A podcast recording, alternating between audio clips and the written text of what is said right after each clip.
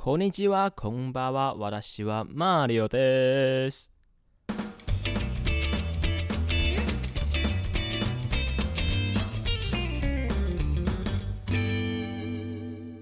这一集节目呢，我们并没有一个特别的主题，哦，就是想说趁前面第一集、第二集前面几集啊，就是稍微聊个天，放松一下。反正我们就是想讲什么就讲什么，想聊什么就聊什么，就就任任性嘛，哈。我们这个节目就是 任性哈，随意，OK，想干嘛就干嘛，但不要违法啊。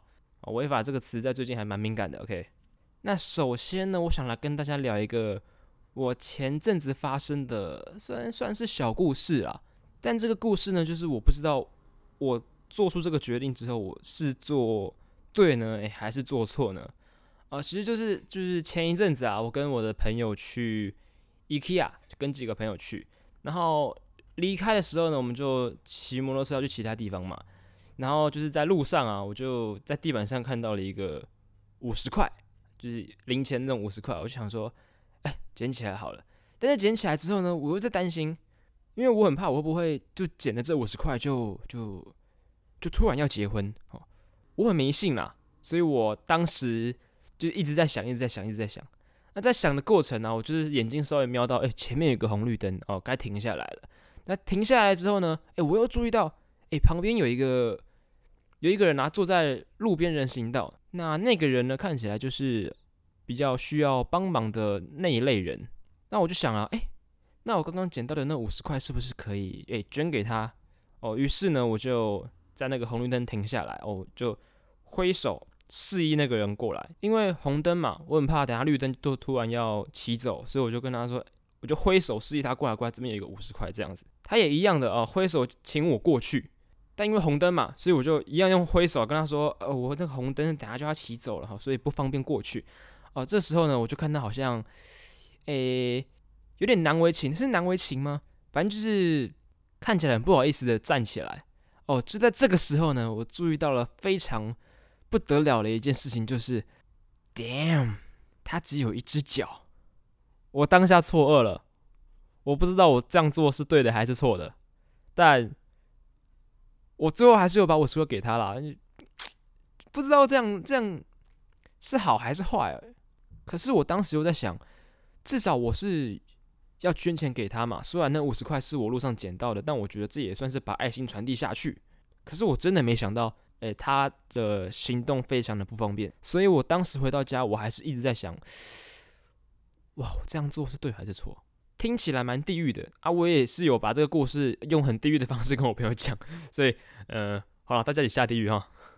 完了，这地狱的故事不知道该怎么做结尾了，不知道怎么转。好，那这个就是我第一个想跟大家分享一个，嗯，就是真的是小故事，小故事。好，那接下来这个也不算是故事了，就是。大家不知道有没有听过一个人格测验叫做 MBTI？大家应该知道吧？前阵子很流行，那我也不知道为什么会就这样突然流行起来。因为我相信啊，大家一定就是跟我一样，听到这种测验哈，一定就是点进去测一测啊，也不会去特别查说哦，这个测验是干嘛的，它起源是怎么样。所以呢，呃，我就特地来为来为大家查了一下它的起源。那这个 MBTI 呢，它又称为叫做。Myers Briggs Type Indicator，啊，听不懂对不对？没关系，我用 Google 来让你们听一次。Myers Briggs Type Indicator，啊，这样听懂了吗？没有哈，没关系，我也听不懂他在讲什么啊，我也不知道这个意思是什么。但主要来说呢，它就是一种性格分类模式。他呢是一个美国作家跟他的女儿，哦，因为对心理学的爱好，以心理学家荣格在一九二一年的心理类型为基础，好深入研究后。然后做出来的一个测验，那 MBTI 啊，在当时其实并没有很流行，因为那时候是以男性为主导的心理学界，并没有得到很多数的认可，甚至也没有得到荣格本人的支持。可是呢，在二十世纪，就是六零年代出版的研究手册后，逐渐呢也被心理学界所认可，就开始运用在各种职业适性啊、人员评估啊，就是像一零四会有那种测验嘛。就是区分说，哦，你可能适合做哪一类型的工作，哈，可能艺术家或者是工程师之类等等的。那 MBTI 的类型区分呢，它是以四个向度进行两个分法，就是从多个性格取向来排列组合成十六种基本人格类型。那每个人的性格呢，都会落在四个角度中的不同边，形成不同的性格倾向。那听到这边的介绍，你们是不是也觉得啊，好难懂啊？没关系，反正这种东西就是讲讲就好。反正我们主要还是要去做测验，然后得出自己的结果嘛。那因为十六型人格太多种了，所以我们今天就讲其中一种，就是我自己测出来的。好，那我测出来呢，我是属于这个 INFJ，就是提倡者的这种人格。那我这边分析出来哦，就是 INFJ 啊，他的人格是非常的内敛哦，有点不善交际，偏好独处，但为人细腻哈，心思缜密哦，也懂得察言观色，处处为人着想，那可以包容别人的坏情绪啊，或是可以做到感同身受，呃，善解人意，所以是一个非常好的聆听者。但是呢，他也希望别人可以用不同样的方式来对待自己。所以啊，如果别人不认同自己的见解或是信念的时候，他就会显得非常的失落。而且，就是 INFJ，我我这种人格啊，就是非常擅长思考，好见解也非常独特。好，以上呢，哦，我觉得都还蛮合理的，蛮合理的。但唯一不敢说的就是，呃，他后面讲了，成绩总是名列前茅啊，这个我真的啊不敢说啦。啊，国中成绩也不是说非常的好，高中成绩。高中成绩也还行，大学吗？大学就中庸啦，反正大学没什么在 care 成绩的嘛，就是等毕业啊，对不对？但是呢，我觉得他有说了一个非常重要的，就是 INFJ 这一类型的人格，他们拥有非常敏锐的直觉，所以啊，你们千万不要轻易的去欺骗我们这样的人，因为我们很快就会发现真相，我们很快就知道你在骗我们。但我好像也是有被人骗过了。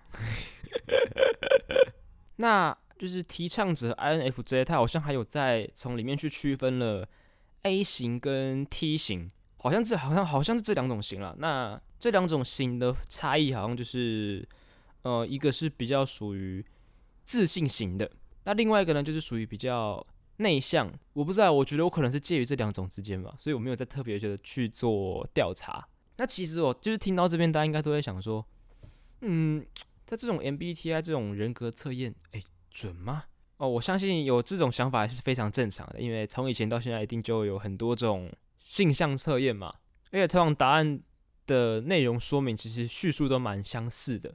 所以啊，我为了测验这个东西，对我来说准不准，我就是做了还蛮多次的。啊，当然不是说一天做很多次啊，是每隔一段时间，我就会在不同的网站去做测验，因为我想确认一下自己是不是真的偏向。这一型的人格，那还蛮特别的，就是我持续大概一个月，然后我每个礼拜做一次，诶，我得出来答案真的就是这个提倡者，所以你说它准吗？我觉得还蛮准的。当然，你也不能用哦这这一种人格去断定一个人他是怎样的人了，就跟星座一样嘛，可以用星座去判断他可能是一个什么样的人，但是你不能断定说哦他就是这种人，因为星座也才十二种类别。当然，我不是星座专家，我也不是这种性向测验或者是人格的专家、心理学专家，就听听就好，反正就聊天嘛。可是后来啊，我在 INFJ 的叙述说明栏看到一个一句话，哦，他写说这一类型人格在美国总人口数只占了一趴。那我就在想啊，哎，奇怪，你明明就说就是在美国做统计出来后只有一趴的人嘛，那为什么我在网络上还常常看到，哎，很多。名人啊、艺人啊、偶像啊、演员啊，他们他们也是有做这些测验啊，测出来的也是提倡者。哎，啊，你不是说只有一趴吗？所以我那时候就很纳闷啦，到底是真的还是假的？所以啊，我就也特别的去查一下。然后我就是在哦某个网站的某个分类的某个学者说，就是我们这一类型的人格啊，其实更喜欢像这样子性格、个性等等的这种测验。论坛哦，所以你才会发现说，哎，就是网络上怎么这么多人的答案都是提倡者哦，因为就是都是我们这种人在做，只有我们这种会在做这种测验。那我自己觉得，就是这种测验蛮好玩的啦，可以从不同面向去看一下自己可能是什么样子的人。当然，这这种东西，信的人信，不信的人就不信。我自己是做一种参考啦。啊。那也因为呢，我们刚刚有说到嘛，就是 MBTI 这个人格测验分了分成了十六种人格。所以，我们今天讲一种而且这一这一种也没有说讲的特别深入。我觉得以后如果有机会，我们可以再做一个完整的、完整的一集，或是完整的一个主题，我们就来个别探讨这十六种人格。那接下来呢，也不算是聊天了，想跟大家传个教哦，就是跟大家分享一下我很喜我自己很喜欢的一个算是运动吗？这这个运动啊，在我身边是比较没有人在看的，但是如果纵观整个台湾来说，是很多人在关注的，就是这个所谓的呃棒球。那我想大家应该都有注意到，今年啊三月的时候有一个。世界棒球经典赛就是就是 WBC，大家如果有在看新闻啊，就是就即使你没在关注体育新闻，你应该也会看到中华队在打棒球这件事情。那我要怎么跟大家传教呢？哈，我们就要先讲回，诶，大概是十年前吧，是二零一三年的时候，那一年呢是我第一次看棒球，第一次接触棒球。那为什么会接触到呢？就是因为在十年前的时候，也有一场世界棒球经典赛。好，我们我们从这边就讲 WBC 啊，因为 WBC 就是世界棒球经典赛的缩写。那那一届啊，我不知道是不是对我来说，可能对台湾来说也是非常，也有可能是最经典的一次棒球比赛。因为那一年的阵容可以说真的是非常的豪华，就是大家如果有在看的啦，应该都会知道。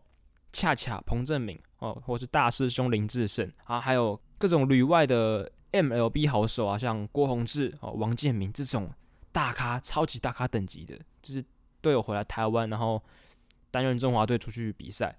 而且啊，虽然那时候没有打赢宿敌韩国跟日本，但我们也是成功挺进了前八强。我们前往的日本东京巨蛋去做去打比赛。就那一届的比赛来说，我。看到目前为止这十年，真的是忘不了那个时候。那大概就是从二零一三年的时候看看看看到现在嘛，中间经过了国中啊、高中、大学。那国中的时候比较特别的是，班上有一些人会看棒球啦，所以我们就是大家一起在学校打棒球啊。但我们学校，我们我们国中天母国中没有。没有棒球场，我们就是很一般学校的那种操场啊，有小小的草地啦，所以呢，我们就在那个草地上自己打棒球。那怎么打呢？哦，我们我们不是拿那种铝棒木棒哦，因为那种东西不能带，所以啊，我们就自己创新，我们拿那个羽毛球的那个罐子嘛，长长的那个罐子，然后我们再加上那个卷筒卫生纸，中间不是有那个织织的卷筒嘛？我们就把那两个东西组合在一起，然后拿那个比较宽的透明胶带，我们就把它这样绑绑绑绑啊绑的超紧，我们就这样做出了一个球棒。啊，球的话，我们就是拿了很多张 考考卷吧，我们就拿了一堆考卷，那个成绩比较不好的考卷，然后把它卷在一起，然后一样拿胶带把它贴贴贴贴，然后弄得很紧很紧很紧很紧，然后就变成了一个。比较有重量的球，不会说哦很轻啊，会飘来飘去还是怎么样？但是哦，就是我不知道，很我到目前为止还是觉得那时候的老师讲法很奇怪，他们禁止我们拿那个球棒打棒球。我们当时听到那个身教组长的说法，他是说：“哎，你这个棒子啊，你如果丢出去打到人受伤怎么办？呃，你看这个会不会痛？哦，他就他就叫我们把手伸出去哦，然后拿着我们做的那个球棒就打我们手，说你看会不会痛？”哎，我我们真的觉得很奇怪，就是棒哎，不要说棒球啊，运动这这件事情本来就是都具有一些危险性的，那你怎么就特别说哦，我们这个球棒打到人会痛？那你有没有想过，哎，那些我们那时候也是有发生说，在体育馆活动中心体育馆打羽球的人，哎，那个球拍你直接射到人家脸上，靠到人家后脑勺，啊，那个会不会痛？哎，那个还是铁做的，对不对？铁做、铝做的。诶，应该是这两种材质，我不知道，不确定，反正就是也是会痛嘛，而且受伤的可能性更大，对不对？啊，你在操场上打排球的人，诶，你那个排球杀球杀下去，打到人家脸也是会痛啊。哦，啊，你打篮球，你是不是人家架个拐子，诶，你就受伤了，对不对？我们那时候还有打到住院呢，哦，好气啊，太气了，讲到现在还是气。没有，我们就觉得，你如果希望我们学生做任做任何球类运动，都要注意安全，我觉得有各种方式可以来说，你不一定就直接阻止我们说哦，你这东西打了会受伤还怎样的，反正就大概这样吧。我们国中就打了，从一年级吧打到三年级毕业都还在打。那高中之后，高中之后因为读了科系的关系，就没有特别去关注。就 YouTube 上面会订阅中华职棒的那个官方频道嘛，就有时候他们打完比赛会就可以去看一些精华什么的。那高中的时候也是有打一次 WBC，那时候下课的时候也是有跟两个好朋友一起从学校下山，然后去去学生很爱去的地方，就是绿盖哦，因为绿盖就是很多大电视嘛，我们就在坐在那边看那个棒球比赛。嗯，那一次我记得好像是中华队打韩国吧，很可惜啊，就是最后还是输了。棒球就有输有赢嘛，啊，反正也不是没有赢过韩国，只是我没有自己亲眼看过。然后就这样一路到大学，大学我就有回来开始认真在看棒球，所以就想跟大家分享一下，就是今年二零二三年是我看棒球的第十年，而且今年二零二三年经典赛的中华队的教练，就是很特别的是什么？很特别的是。这次的教练都是当年二零一三年中华队的选手，几乎啦，几乎都是像高志刚啦、王建民啦，然后恰恰彭正明哦，他们现在今年啊都是中华队的教练团，而且今年的中华队啊还有请九一一来为他们做一个呃算是形象主题 MV 吗？应该是可以这样说啦。这个 MV 内容就是一直在回顾十年前的。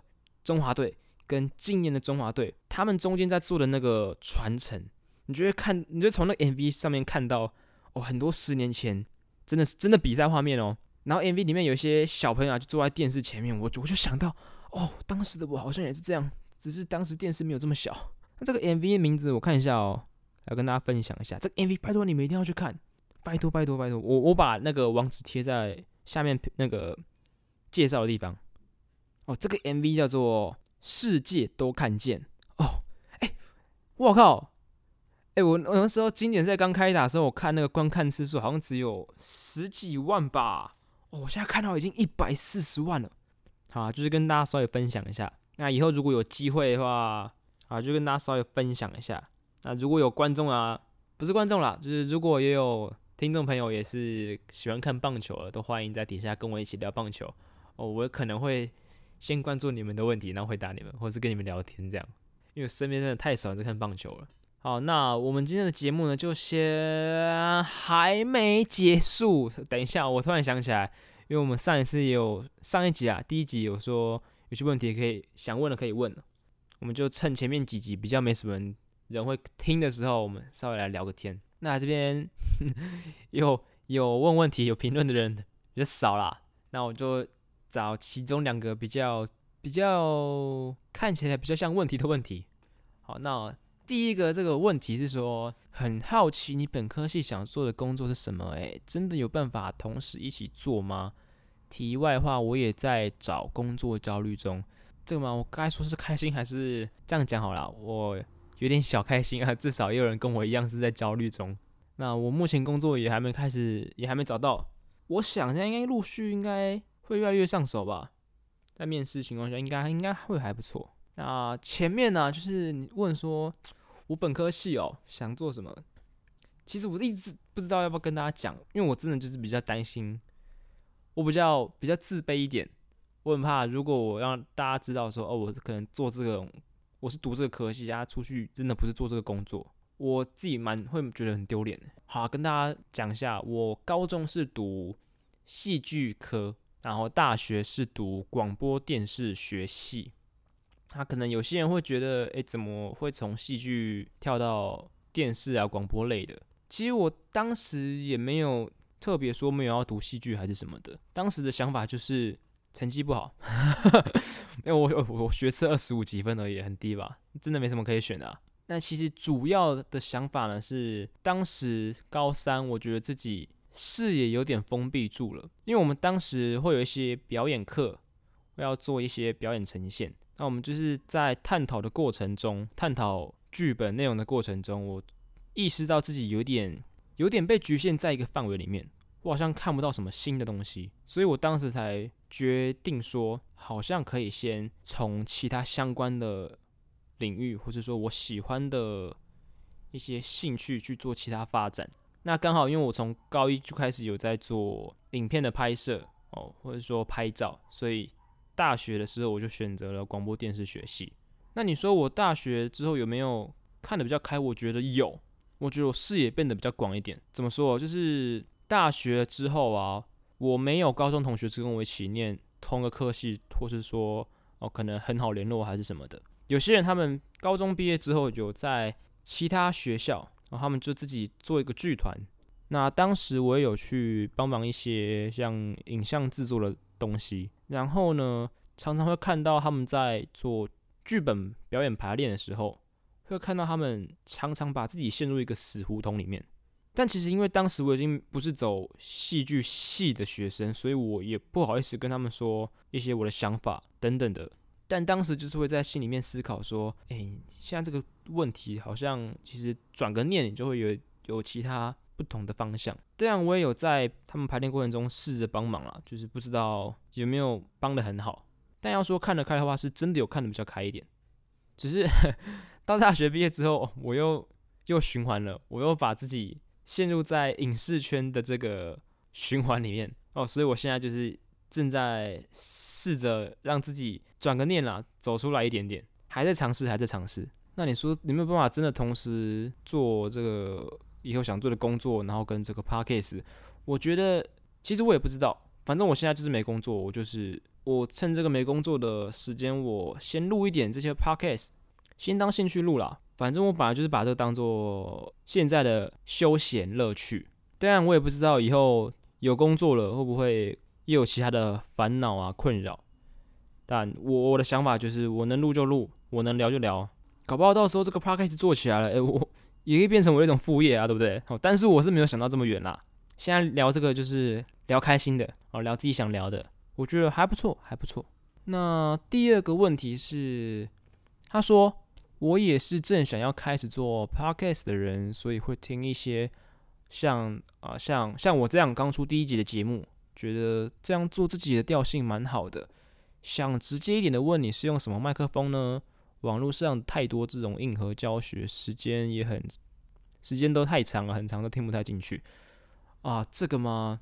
哦，首先那先谢谢你觉得我这个节目风格就是很做自己的调性很好的，先谢谢你哦。那关于这个器材的部分哦，其实因为器材这个东西真的比较硬一点，我也有稍微做一些功课啊。那这个问题可能我回答的方式会比较硬一点，所以。比较没兴趣的人应该可以先离开，没关系，不勉强你们都要听下去。那我就是专专回答这个人好了，或是回答一些也想做的人，如果刚好听到这边，可以稍微听一下。那我大概用简用简略的方式来说啦，因为我其实也看了非常多网络上人的教学哦，不管是文章啊，还是看一些 YouTube 人看一些不是 YouTube，是看一些 YouTuber 他们在节目上做的一些器材介绍。那我觉得目前讲的我比较好懂的是百灵果的，就是现在最大的 p a c k e s 他们他们在两三年前，好像是二零二零年的时候，有做一个专门的 p a c k e s 教学。那其中第三集啊、第四集就是在讲器材这个东西。那我稍微简单的说一下，其实麦克风啊，像我们这种在刚开始录，或者说你比较没什么成没什么预算的人，你其实可以不用用到太好的麦克风，你就算是用手机内建的。麦克风，你也可以录。那可能会有人想说，手手机的那种麦克风怎么可能音质会很好？其实有时候音质哦，它并不是单纯的看器材本身，当然器材本身也是也是一个原因。但我觉得更重要的是环境哦，像我现在的环境其实没有说很好，只是我尽量用我身边有的东西去创造一个隔音比较好的空间。那假如说你是用手机内建麦克风啊。其实你有一个办法，就是把自己关在房间里面。哦，你可能可以把手机跟你的头塞进去你的衣橱。那如果你没有衣橱的话也没关系，你可以拿几个枕头啊，围成在你的面前，然后围着麦克风变成一个四方一个三面，哎，三面的正方形。然后你拿着被子把自己跟麦克风一起盖住，因为被子、棉被、枕头这种东西，它是它的材质是这种。布的绒毛的，它可以很有效的把一些多余的杂音给吸收掉，就不会像你可能在空间比较大的地方啊，哦，或者说正对面就是墙壁，然后声音会这样反弹、反弹、反弹，那这种反弹的声音就会造成回音。那只要一有回音，你的麦克风可能就会听到很多很多杂声啦。很多那种嗡嗡嗡嗡嗡嗡嗡那种。所以我觉得器材其实不是说一个很重要的重点，主要还是环境，环境比较重要。那器材麦克风这个东西，它有分成了两种，一种是动圈式麦克风，啊，另外一种是电容式麦克风。那这两种麦克风的差异是什么呢？呃，动圈式麦克风啊，它对声音会比较不敏感，就是你的嘴巴可能要靠得比较近，你才能够收得到完整的声音。那像这样子对声音不敏感的麦克风啊，你就会很适合在各种一般的空间录制，因为你就不会受到任何杂音嘛。但缺点就是你的嘴巴要靠得非常近。那第二种电容式麦克风是什么呢？电容式麦克风呢，它对声音就相反的，比起动圈式，它的声音会更敏感，它就可以还原或是说收录到你更细节的声音。但是缺点就是比较适合用在专业隔音的录音室。或者说你隔音真的，你家里的隔音环境真的非常的非常的好。那主要是分成了这两种不同式的麦克风。那在麦克风之外啊，还有一个很东很重要的东西是接线的方式。有的麦克风啊，它分成了两种接线，一种是用 USB，另外一种是用 XLR。那 USB 呢，它比较不方便的是，它只能够接电脑，而且你一台电脑只能够接一支麦克风。所以，如果你是单纯一个人录的话，也许你可能可以买 USB 的麦克风。但如果你未来啊，可能主题有想要做这种访谈性的，会需要两个人甚至是三个人、四个人的节目，那可能就会需要更多麦克风。而且你 USB 接电脑，假如说你电脑效能不好的话，你可能哦录制时间一长，你的是。电脑就容易宕机，那一宕机，只要你一出问题的话，基本上啊，声音的档案都会直接坏掉，你可能就会变成，可能变成电子音，就你的声音会变之类的这种。那像刚刚说，如果你可能以后会有比较多个人一起录的话，这种时候就有一个麦克风叫做 XLR，它是一种线比较粗一点，那它的两两边的接头也比较大一点。那 XLR 它的线分成了公头跟母头，公就是你有三根针。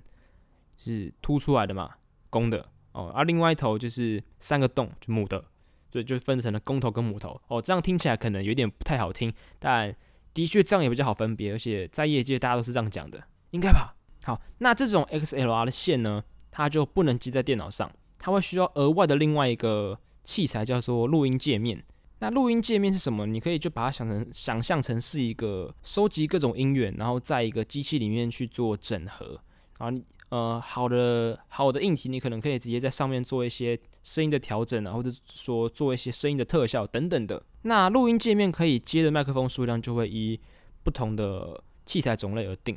像我比较特别的是，我我现在用的器材是润的 H 六。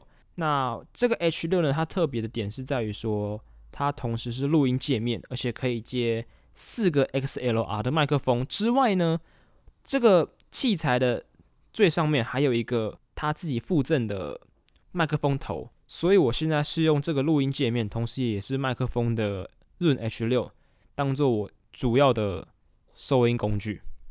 只是润 H 六在 Podcast 上面的评价好像没有说到太好，因为如果我把那个声音灵敏度调到比较高一点的话，它会有一个底噪声音是非常的明显。啊，如果说后置的话，应该是后置的调了。而且，因为这个麦克风的头它是属于电容式的，就像我们刚刚有说到，电容式麦克风对声音非常的敏感，所以像我不是在专业录音室录的话，我要注意的东西非常的多。因为我现在就是把家里所有的窗户啊、门啊，各种可能会有声音进来的地方，我都是把它关得紧紧的。有时候可能还会听到一些细微的公车声，我可能都是没办法，因为我就是用我现有的器材去录这个 podcast。而且我现在非常的热，因为我不能够开任何的空调，像是冷气、电风扇。对我一直以来录 podcast 哦，不管是试录还是做以前的这种录音的配音功课啊，我都是用这样子的方式在录音，所以我现在非常的热。好，那器材部分主要是这样，可能讲的有点复杂啦，不然这样啦，我也可以把我刚刚说的一些教学的网站啊，或者说。影片连接，像我刚刚说到，百灵果他们真的很替这个圈子着想，就是做一个完整的 podcast 教学，我就把那个那一集的节目链接贴到底下有介绍的地方，好不好？哦，然后啊，就是因为我刚刚说我有找一些网站教学网站嘛，那其中啊，他讲了一句话，我觉得还蛮好听的，就是这种话讲起来简单，可是做起来很难。但我也认为，真的就是最真的一句实话哦。这句话呢，我也直接复制贴上给大家听啦。哦，这句话呢是说，想制作 podcast 的你，竟然到现在已经听了这么多的教学哦介绍，想必呢你应该也很更明确的知道自己下一步该怎么做。那当然了，不要担心头几集听起来会非常尴尬，大家都是这样走过来的。好，这句话很实哦，很实话哦。我前面这一二集听起来都很尴尬哈。哦，你你们不用讲，我自己也知道。我在录的时候，我自己就很清楚，有些地方很尴尬，所以我没办法，就前面几集一定都这样啦。我就不相信有哪些人是第一集就录的很好。哦，可能真的有，那这些就是天分，太有天分了。那后面讲了一句，哦，超好听的哦，不妨勇敢踏出第一步，等到累了，一定急速。